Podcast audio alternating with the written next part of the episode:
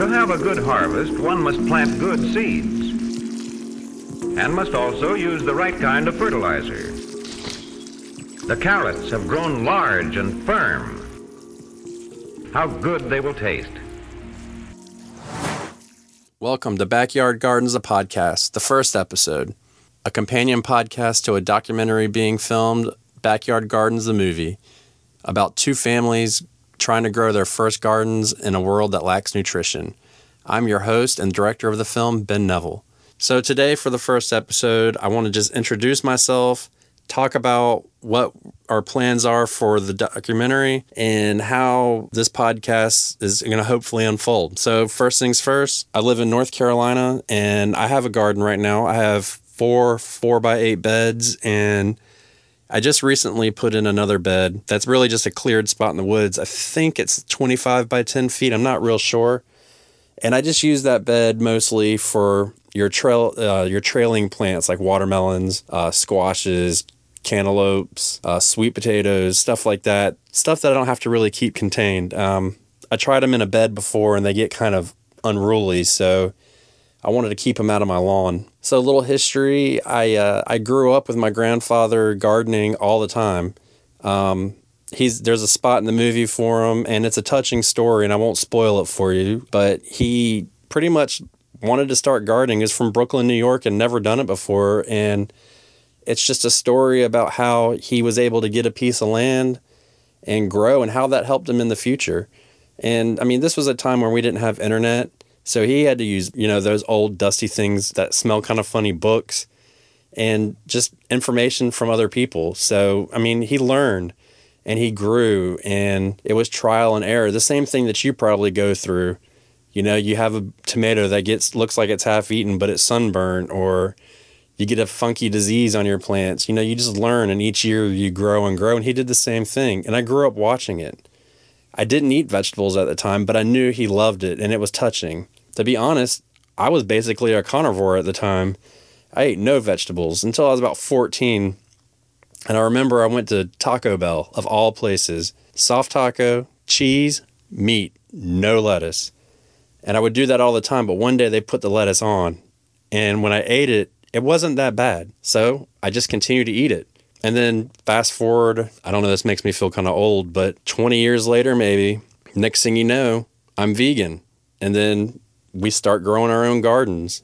And we were vegan for five years. And during that five years, we grew gardens. Um, we lived in New England at the time, so growing food up there was different than it is here in North Carolina.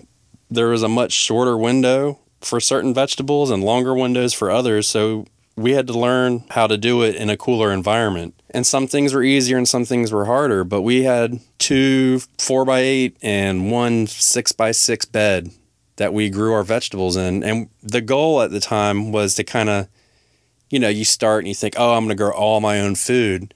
And I quickly realized, just for a family of two at the time, that you needed a lot of space, and we didn't have that amount of space. So we decided that we would supplement our weekly grocery bill. And it made a big difference. But, you know, each year we try and grow and grow more. And we moved to North Carolina a few years later and we started our garden back up here. And it's totally different. It's a lot hotter. The summers are longer, so we have a lot longer growing season. But the demand for water is brutal. I mean, you've got to really water and we have to worry about the heat here, especially for some vegetables. So that was a learning curve that we had to deal with. But we know we're getting through it. And just like I said, we had trial and error. So the idea behind this is that we can all learn from each other. I thought I knew a lot about gardening. And then I started filming this documentary and I realized I don't know anything about gardening. And the humble thing that I learned is that a lot of people that are what you would call experts in gardening feel the same way. There's always something to learn. So we're going to have myself obviously talking. If you have any questions or any subjects you want to talk about or learn more about, let us know. And um, you can let us know in a comment section or leave us a review and we'll get it and we will uh, research it and talk about it because we definitely want to improve everybody because what you learn i learn and same thing around. So you know we can we can figure it out. We're to have follow-up interviews with people from the movie. Um, we're going to have experts talking about certain subjects and different aspects. Uh, we'll talk a lot about plants and vegetables, flowers, pollination, soil, which by the way, I've been corrected many times. Soil is not dirt.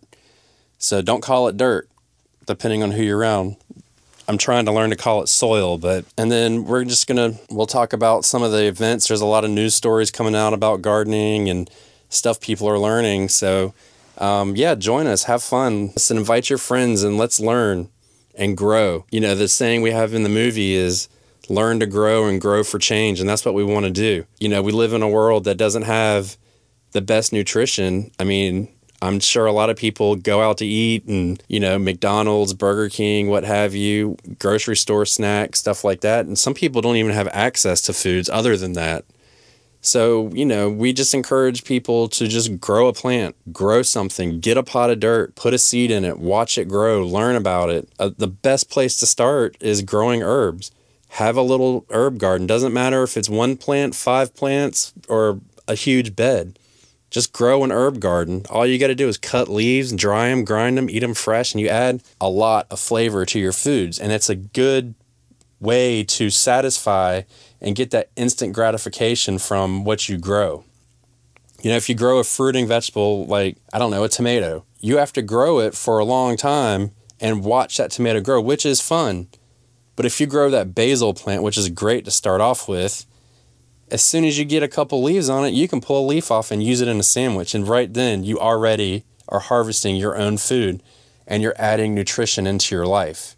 And that's what we want to do here. It doesn't matter if you have access to a lot of land, if you have a small porch, or if you have, you know, nowhere to go. You can find a community garden. You can put a five gallon bucket on your uh, on your porch with a bag of dirt. I mean, I saw somebody on a, a, Facebook group the other day said, I don't have any money and I want to start a garden. What should I do? And I simply replied, get a shovel and dig a hole. It's really that easy. You don't even have to buy the seeds. Generally speaking, you could pull seeds out of what you eat and plant it. I have a lady down the road from me, and that's exactly what she does. If she eats it and it has seeds, it goes in the ground. And I don't have the heart to tell her that some of this stuff won't make it, but you know, she tries and she's got, if I'm not mistaken, this is her first garden and it's massive. And most of it's come off stuff that she's eaten solely. She eats a lemon, she plants a seed. It'll grow in the summer, but in the winter it'll die here, but that's okay. She's learning. And she's got a killer herb garden and it's got all these exotic herbs because she eats lemongrass and different basils and I don't even know some of it. So you know, she's doing a good job with that. And that's really how you start. She doesn't have a fancy bed, she dug a hole. If you got soil, you can grow something and then you can add to it.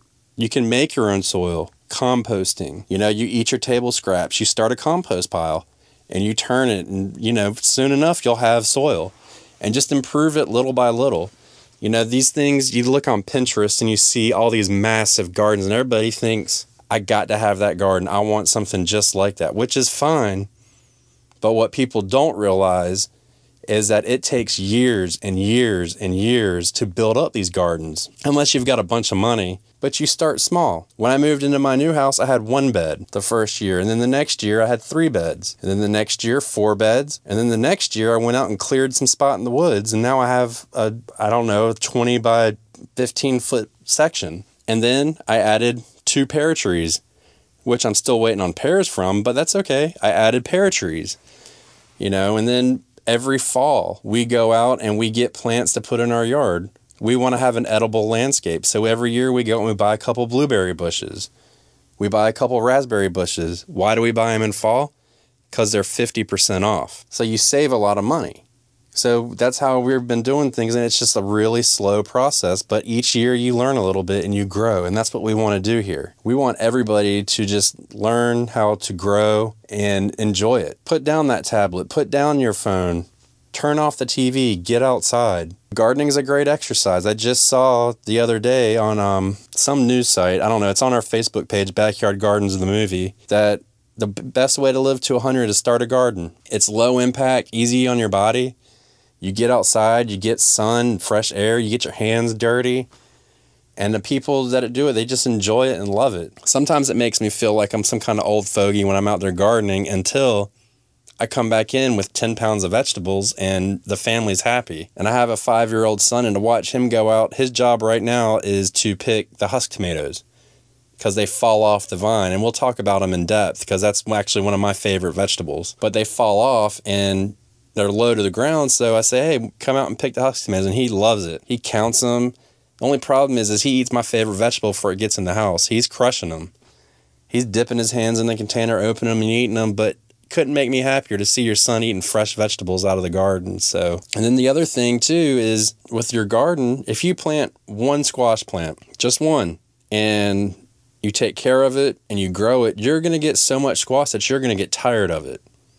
So that's what we've done with eggplants this year. Is we we've done that, and now we take our excess eggplants and we take them to the food pantry down the road and donate them. I mean, what's a better way to do it? Because I, I I have not figured out how to can an eggplant yet. I've frozen them before and it's not as good, but as far as like preserving them, I just haven't figured it out. So why not donate them to people who really need it? People who can't either A, can't afford it, or B, don't have access to it. You know, they might live in an area where there's not a lot of grocery stores. My area is not like that. We have four grocery stores pretty much on one street corner. And to me, that seems crazy, but in other areas, there's not a grocery store for miles. So if you don't grow a garden, the only place you're going to go is to the gas station or the restaurant. And we all know that you're not getting good nutrition there. So sharing is part of it too. Building a sense of community. These are all the things that we talk about and we want to talk about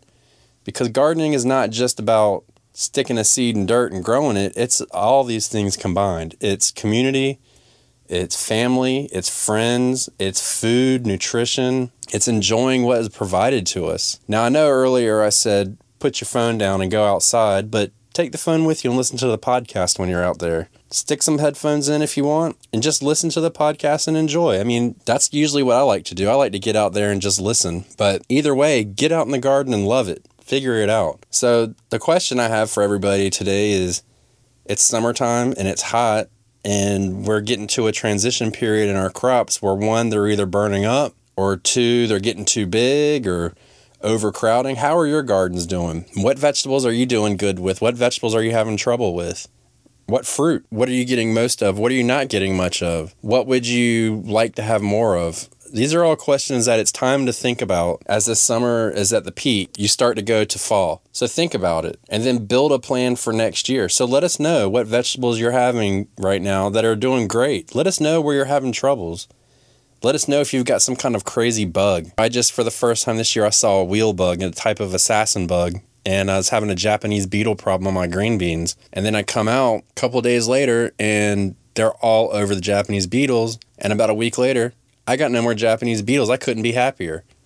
Because I tell you what, that's an uphill battle for me every day picking them off. Trying to have an organic garden is one thing, and then having a, what I call a semi organic garden is another. You know, will you use chemicals when you need it? Like, I didn't think that using a chemical was warranted for the Japanese beetles at the time, but I was super close until I found the almighty wheel bug. So that's what I learned this year. Now that it's the middle of summer, what are you going to do for fall?